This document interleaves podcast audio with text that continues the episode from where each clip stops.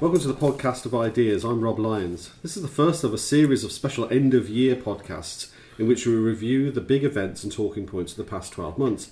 And taking a break from the political maelstrom of Brexit, we thought we would start with the year in sport. In 2018, we've had the England football team shocking the world, or at least England football fans, by reaching the World Cup semi finals for the first time in 28 years, with Harry Kane winning the Golden Boot. The biggest surprise, however, was the success of Croatia reaching the final and helping to earn the Ballon d'Or for Real Madrid's Luka Modric. But the big story in the past few days has been the debate about the press's treatment of Raheem Sterling and to what extent racism is still prevalent in football. Lewis Hamilton made history by winning his fifth Formula One World Championship, equaling the tally of Argentinian legend Juan Manuel Fangio. Anthony Joshua beat Joseph Parker to add the WBO heavyweight title to his collection, yet ended the year somewhat overshadowed as Tyson Fury came back from depression, astonishing weight gain, and three years of inactivity to fight WBC champion Deontay Wilder to a draw, beating both the Count and his critics in one of the best heavyweight fights in years and restoring excitement in boxing's Premier Division. Geraint Thomas became the first Welshman to win the Tour de France, but did his Sky teammate Chris Froome really deserved the plaudits as the first man since Bernard Hinault in 1983 to hold all three Grand Tour titles at the same time. And let's have a quick mention for Ronnie O'Sullivan, who has now won more of snooker's Triple Crown events than anyone else after his recent victory at the UK Championship. So, to discuss all this, I'm joined by Declan Rooney, Jeff Kidder, and Alistair Donald. And so, gents, shall we begin? England's World Cup, a fluke or the start of something bigger? Declan. Um, I think it's the start of something bigger, um, for sure. There's a lot of young English players coming through, and Pep Guardiola joining the Premier League seems to have changed a lot of English football and English players, and improved English players. When Pep Guardiola went to Spain, the Spanish team did well. When he went to Germany, the German team did well, and now he's in England, and the English team are doing well. So hopefully, it will change in the future. Uh huh. Jeff? I, you never know. I mean, England had a fairly favourable draw for most of the World Cup, and they got through. They could have a really difficult draw in a future tournament and not progress. But having said that, they do seem to have learnt somehow. Because I was never a great fan of Southgate, but they somehow they managed to have learnt to play tournament football, to spend a month together and grow as a group rather than just uh, uh, almost disintegrate as a group, which has happened in nearly every previous tournament in the past 20 years. So, uh, on that level, there's hope for the future. I, I'm still not convinced that Southgate is the new Pep Guardiola and can uh, emulate uh, and, and, and coach to his level. Um, and I'm not also not necessarily convinced that England may win a tournament in the future, but there's certainly hope where previously there's been consistent disappointment and underachievement. Yeah, I mean, I think a bit of perspective probably is, is, is the thing. I mean, uh, you look back to the World Cup and England had what four wins, I think it was, but also three defeats. So uh, the the wins were against relatively uh, easier teams, um, and as soon as they came up against some uh, teams that were uh, the better teams, then then they, they really struggled. So I think uh, keeping that perspective is quite important. That said, um, I, I agree uh, with that Guard uh, uh, uh, Southgate's not the new Guardiola, but um, I think there are there are some interesting things going on in English football. I, th- I think uh, the influx of foreign players over over the past years has has definitely raised the standard of, of English football along with uh, better managers. Um, and I think it's quite interesting just now that uh, young English players seem to be prepared to go abroad and uh, where they're not, uh, not no longer prepared to sit in the reserves but actually gain some experience in European leagues and, and, and other leagues, which I think you know I, I think that's one of the things that's been missing from English football over the years. I think that actually the, getting to the semi-finals of the World Cup was a bit fortunate, as Jeff said, with the draw. Um, but and they were they were quite a limited team at the World Cup in the sense they were set piece specialists effectively, and they uh, they got through with you know um, beating relatively easy teams and uh, and struggled against Belgium and uh, well actually struggled against Colombia in, in the the final 30 40 minutes of that game. So you know, uh, uh, probably flattered them with that performance. Having said that, getting through a Nations League group with Spain and Croatia in it. Uh, to the semi-finals is a fair achievement. Winning away in Spain is something that English kind of thing English teams haven't done for a long time, and they have got a lot of good players. I mean, England with uh, a player like Luka Modric in the midfield would be a, a, a, very interesting proposition. But unfortunately, we don't have someone like that, um, a ball-playing midfielder in that that uh, way. But it will be interesting to see how they respond in the Nations League um, finals um, next summer. Um, but you know, so there's potential there. I just don't think they're world beaters, and I don't think there will be world beaters anytime soon. Anything else on that one? Well, the Nations League, I mean, that's a bit, you know, not a joke. It's worth being in the semi finals, whatever. I remember back in 1997 when England won Le Tournoi, the year before the World Cup in France, and with Glenn Hoddle. And everybody said, this is a precursor, this is a dress rehearsal. Come the World Cup, England are going to do spectacularly well. And then they came up against a good Argentina team. Things went against them. They got knocked out quite early. That was the end of that. So I, even England winning these kind of second second rate tournaments has limited excitement for me. I have to I have to say you do want them to do it when it really matters. And maybe they will. I mean, maybe what Rob said is true, winning those difficult matches. Maybe they will in the Euros or in the World Cup. But they're the tournaments that I'm more concerned about. I think, I mean, you've got to see it in, in the context of possibly a bit of a shift in in overall in world football, where uh, the the teams that have traditionally done well, the countries that have traditionally done well, the Brazils and the Argentinas, uh, Italy's didn't do it this time, and, and France have come on the scene, and and um, perhaps they're now gained the right to be considered one of the big teams. So maybe England uh, in the future can can make that shift, but I, th- I think it's a big question mark still against that happening.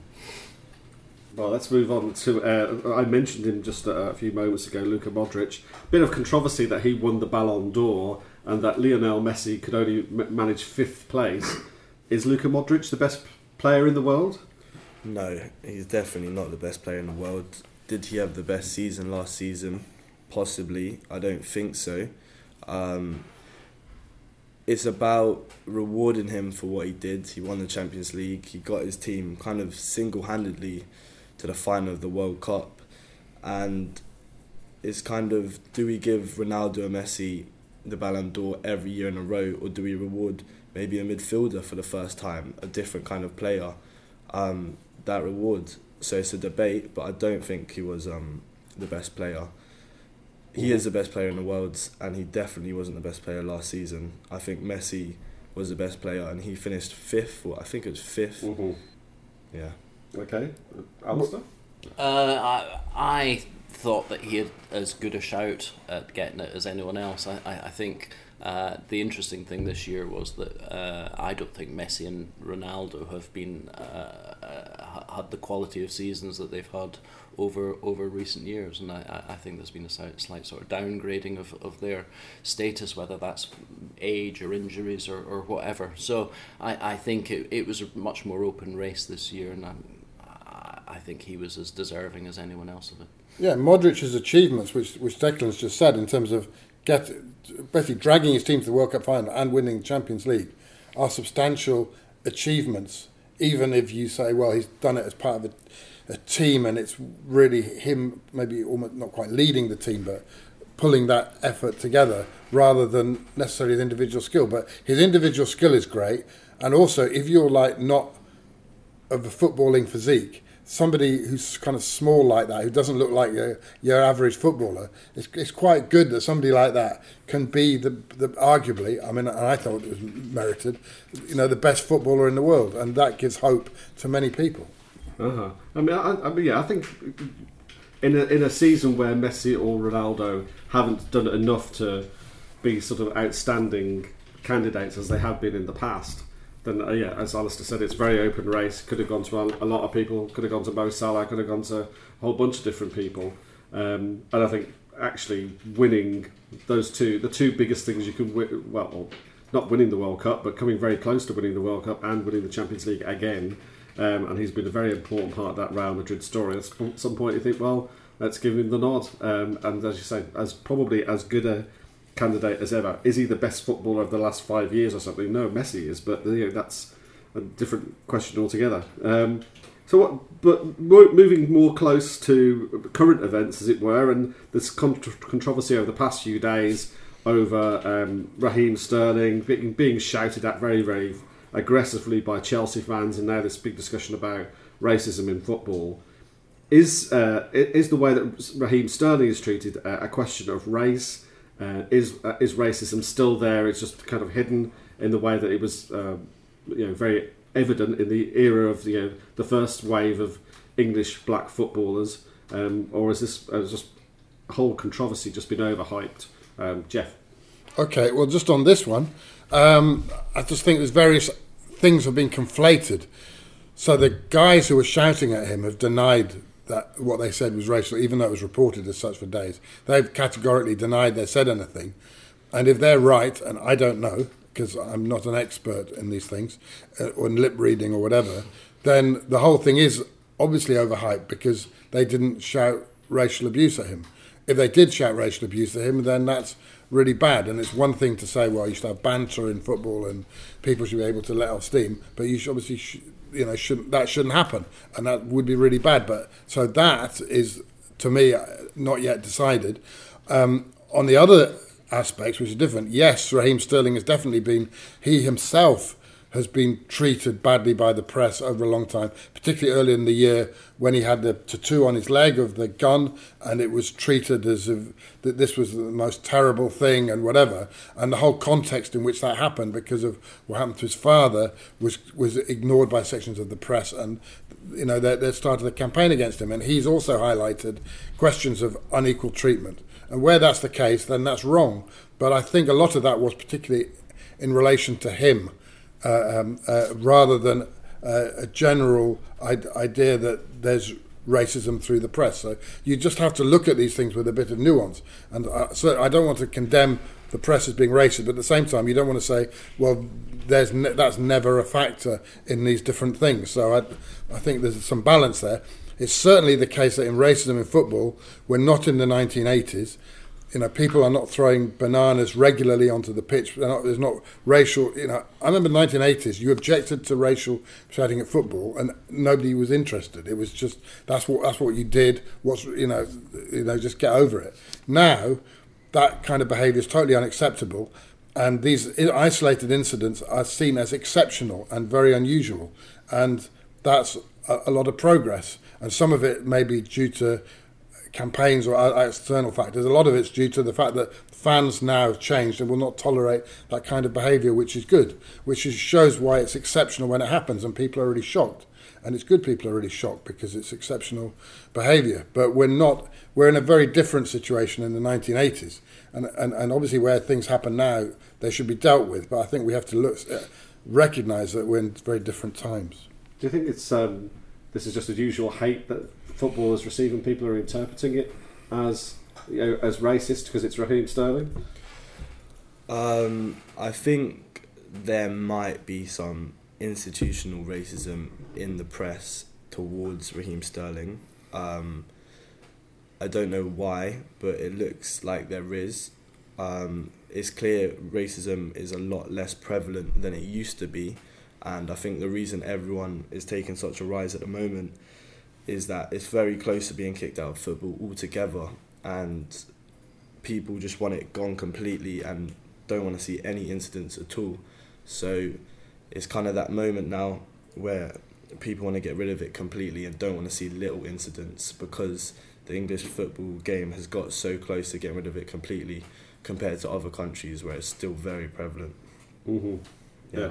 Alistair. Yeah, I mean, oh God, I remember going to Chelsea in the uh, late 1980s, early 1990s, and you know the experience then of, of how the crowds were was was one where you know you you weren't surprised in in the late 80s when a banana skin came onto the pitch uh, uh, for for John Barnes or whatever. It was um, you know it was not uh, uh, something that happened relentlessly, but it just wasn't surprising, which made which I think was is is in a way what made the incident with uh, at, at Arsenal Tottenham match the, the other week stand out to some extent because now it is it is surprising, um, and I just you know I just wonder if if um, the the the, the, the denial uh, of of the Chelsea fans uh, that you know arguing they said Manc not black is is interesting because it raises the question as to whether we're just all too altogether too quickly uh, ready to jump to conclusions on on this stuff because that's the that's the narrative uh, that's that's being uh, uh, uh, uh, that, that people are, are, are, are pushing just now.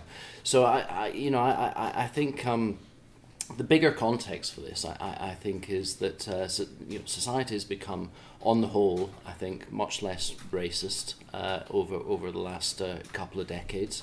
Uh, but we seem determined to find uh, racism in quite a lot just now. So you have, for example, recent uh, uh, reports on things like the criminal justice system, you have race audits, all of which seem keen to make a point uh, that racism still exists in society. And I think it's, it's, it's mainly uh, pointing the finger at working class people for their racism that, that, is, is, that comes out a lo- of, of, of a lot of the discussion. And where do working class people gather in crowds? Well, often it's football. So it's it's not surprising, I think, that that uh, people are determined to make a point about football just now.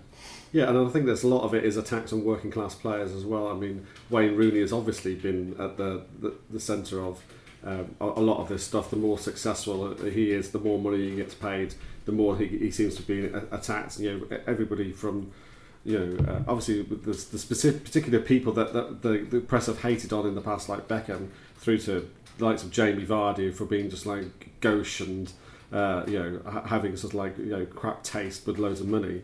Um, that that's that's that's been going on for a long time as well, and I think, but there is also to some extent criticism of Sterling are, are justified. I mean, the British press, sporting press, tends to go completely over the top, but I think a lot of people are very frustrated with Raheem Sterling in terms of playing for England because you know he, he just not produce the end product that a man of his ability should be producing, um, and you know the fact that he went for so long without scoring a goal for England um, was uh, was part of that. But uh, yeah, I think probably underneath it all there is still a bit of an undercurrent of racism, uh, which has been kind of suppressed as not acceptable in polite society.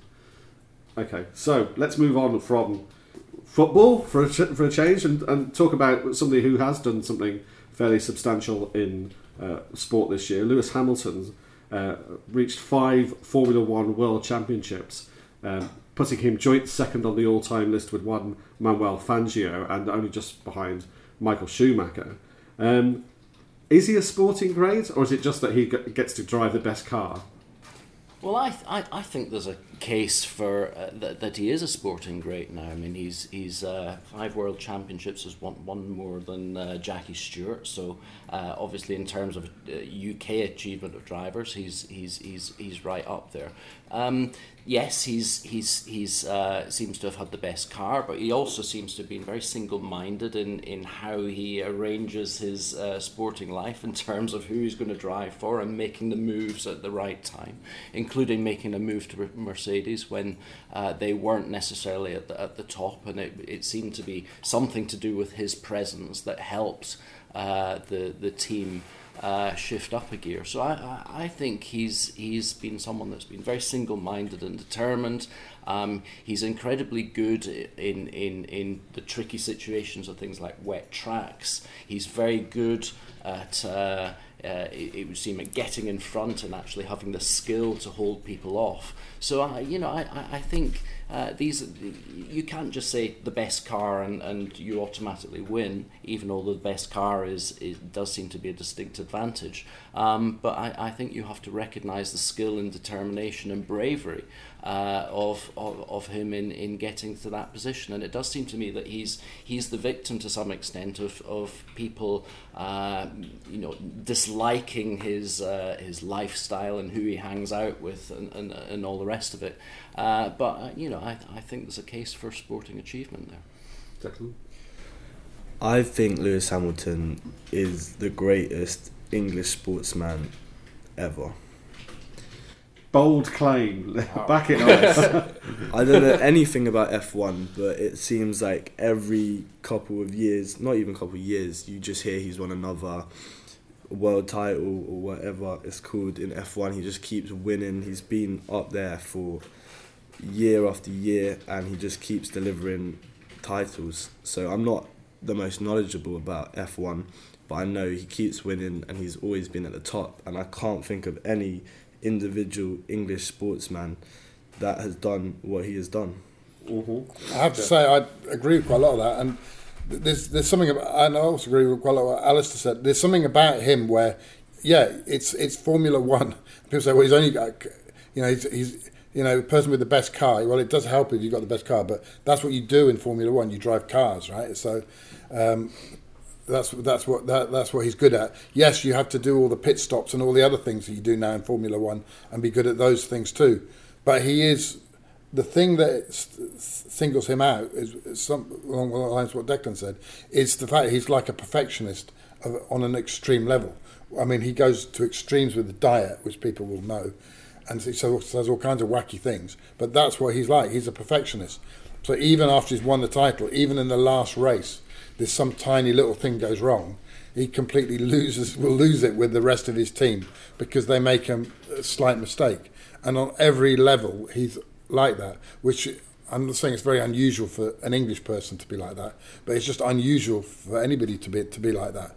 And he's up against Ve- Vettel and Ferrari, who are pretty good, but he has wiped the floor with them, unlike his teammate. Uh, and so I do I do think I'm not going to say he's the greatest English sportsman of all time, and there's all kinds of difficult things how, how you compare them, but he is operating at a very high level over quite over a long time, over a decade. Has won uh, five titles now, um, and there's no reason potentially why he wouldn't, uh, uh, why he, he can't go on and win more. You can't win Best Actor unless you get the scripts, and you can't win the Formula One world title unless you get the best car or nearly the best car. And somebody's decided that we've got the best car, and who's the best driver to put in it? It's Lewis Hamilton, and so he's he's earned the right to drive the best car in the first place.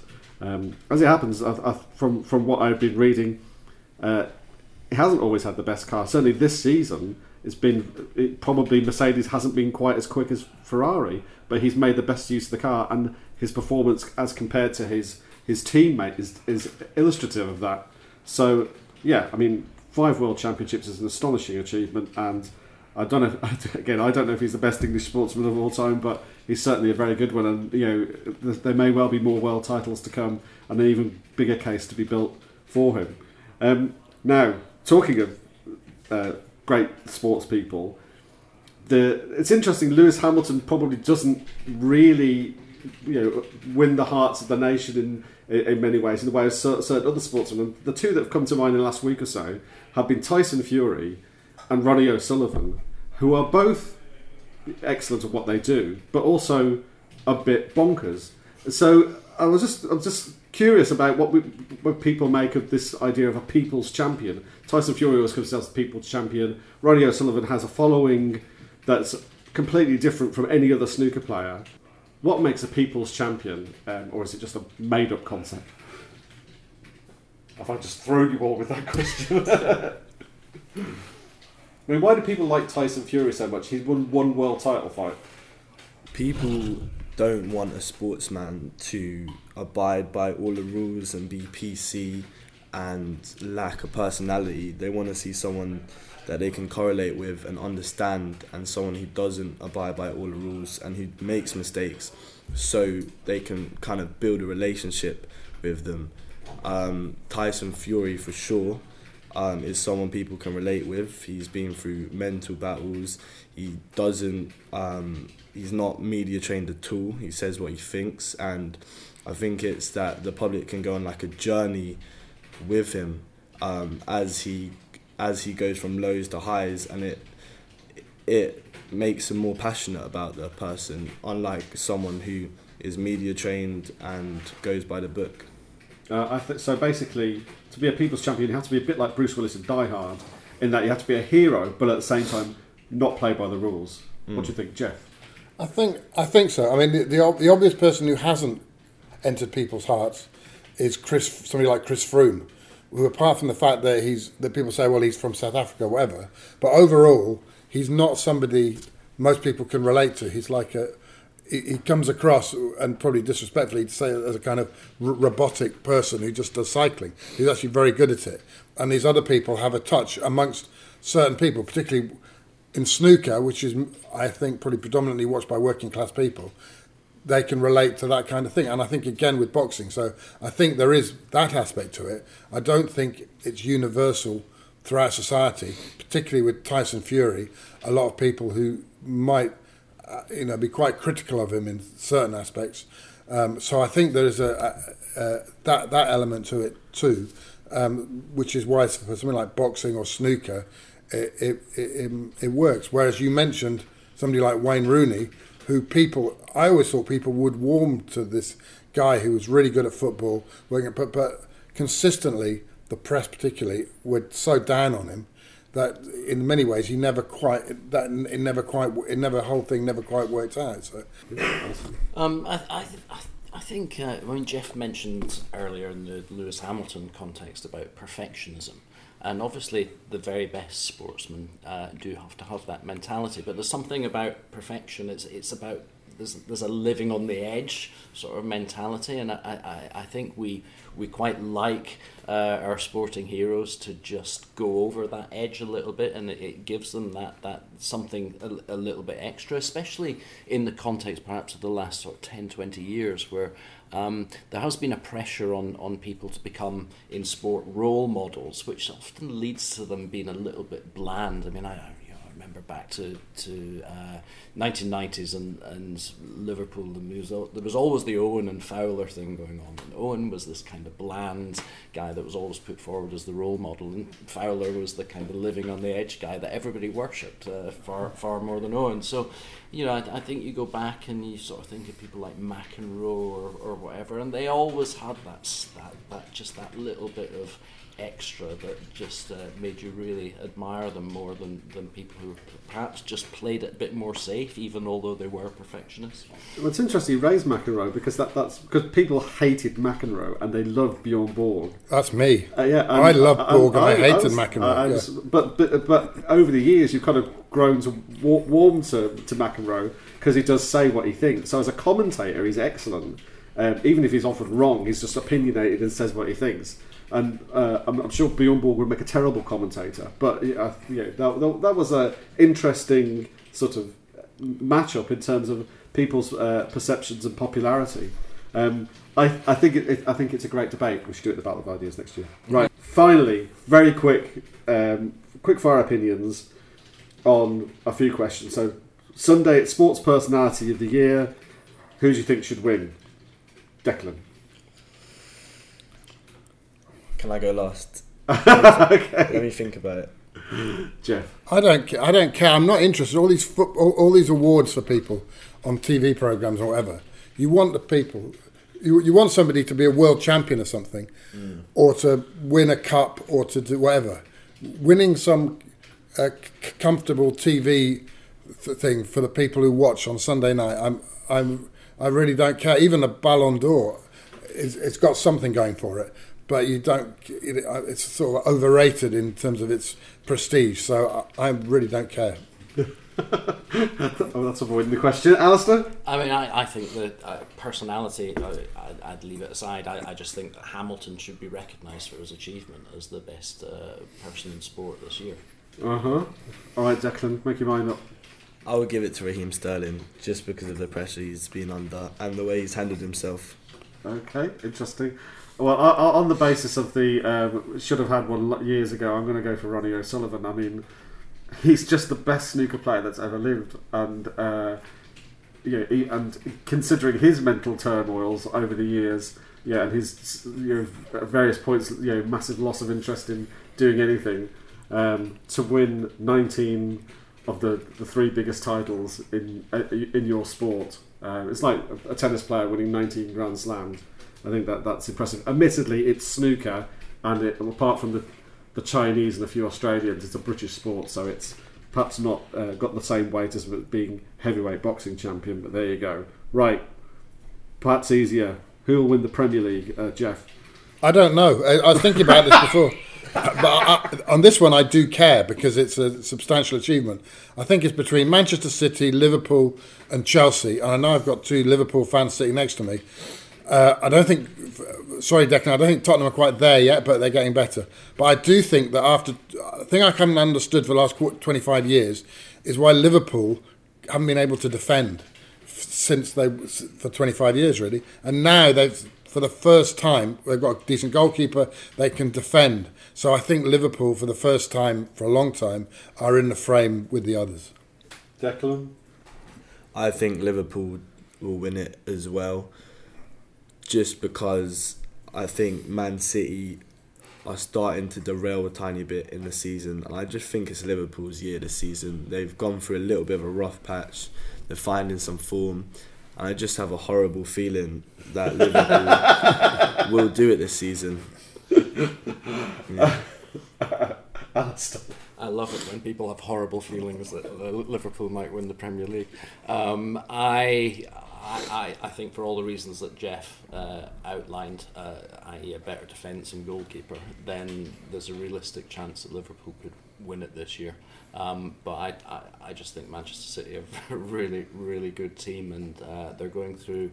They've, they've, they've had one defeat, uh, and people are, are sort of saying, well, it, are they, are they good enough? I mean, I think once they get their players back, they'll be a very, very good team again. But I think Liverpool might just pip them. Yeah, I, th- I think that this is uh, as close to being Liverpool's year as, as any, but Manchester City have still got the best squad of players, and I, I wouldn't uh, write any, anybody off. And Chelsea, Arsenal, and Spurs, to diminishing degrees, all have actually just stepped up this year. So the fact that Spurs have had their best start to the season since they won the double, uh, and Liverpool have had their best starts to the season ever, I think, uh, in a, cer- certainly they're better than in any of the years that they actually won the first division uh, championship. So that's it's a very very high standard this year, and I think it's uh, there's four or five really good teams in the Premiership and sort of about twelve that could go down. It's a very very lopsided Premiership, I think possibly. Um, finally, best sporting moment of the year. I would say, well, we've mentioned a lot of them. One I just wanted to mention, which we mentioned in previous podcasts earlier in the year, is Dulwich Hamlet getting their ground back and overcoming the American, who are kind of caricature evil American property developers. Uh, who uh, are still looking for uh, a PR company that can improve their image. But anyway, Dulwich Hamlet are back from Christmas in their stadium. Hopefully, that area around where I live can become a sporting beacon again with lots of people playing football and other sports every evening and it's a, a, a sporting centre in that part of South London uh, uh, and that, it's really good that that's come back. Mm-hmm. Declan, have you got one? I'm gonna go with in June sometime Kieran Trippier's free kick against Croatia as a moment in time the great, greatest moment of the year before it all went pear shaped. Alistair? I think the Tyson Fury fight, uh, because it was just pure sporting theatre uh, and uh, the bravery that you showed, I think, to, it, through that fight uh, to come back from you know being knocked down a couple of times, and arguably uh, to have uh, been um, uh, to to to uh, for, for the wrong result to have come through, Yeah. uh, arguably. Uh, but I just think that that was a moment of sporting magic. Uh-huh. Khabib versus Conor McGregor, Oh yeah. one of the greatest fights I've ever seen. I think that was actually the greatest moment of the year in terms of the brawl afterwards and just everything about that fight Oh yeah, yeah, yeah. was amazing. The brawl, yes, and McGregor build getting up. schooled. Yeah, everything about that was brilliant. Uh, I, I have to. I mean, I, I, the, the Fury getting up that was um, uh, astonishing moment. Uh, just to just to counteract any Liverpool bias in this podcast, I have to say Gareth Bale's uh, overhead kick in the Champions League final was an absolute kick in the guts. Also, Sergio Ramos uh, manhandling Mo Salah, but you know, but in terms of somebody who's like not had a great season, isn't particularly well liked by the Real Madrid fans, come on and just do that. Um, and to, to be a team bigger like Real Madrid, where you can pull the guy who was formerly the world's most expensive footballer off the bench when things aren't going right for you, just shows that there are, there was certainly a bit of a dis- disparity in terms of resources for that game at least. but it was certainly a moment, and it certainly sucked when I saw that goal going in. Um, anyway, and on that note, um, thank you very much for listening. That was the uh, Sportcast of Ideas for 2018. Um, please uh, keep an eye out for our other roundups of the year um, over the course of the next couple of weeks.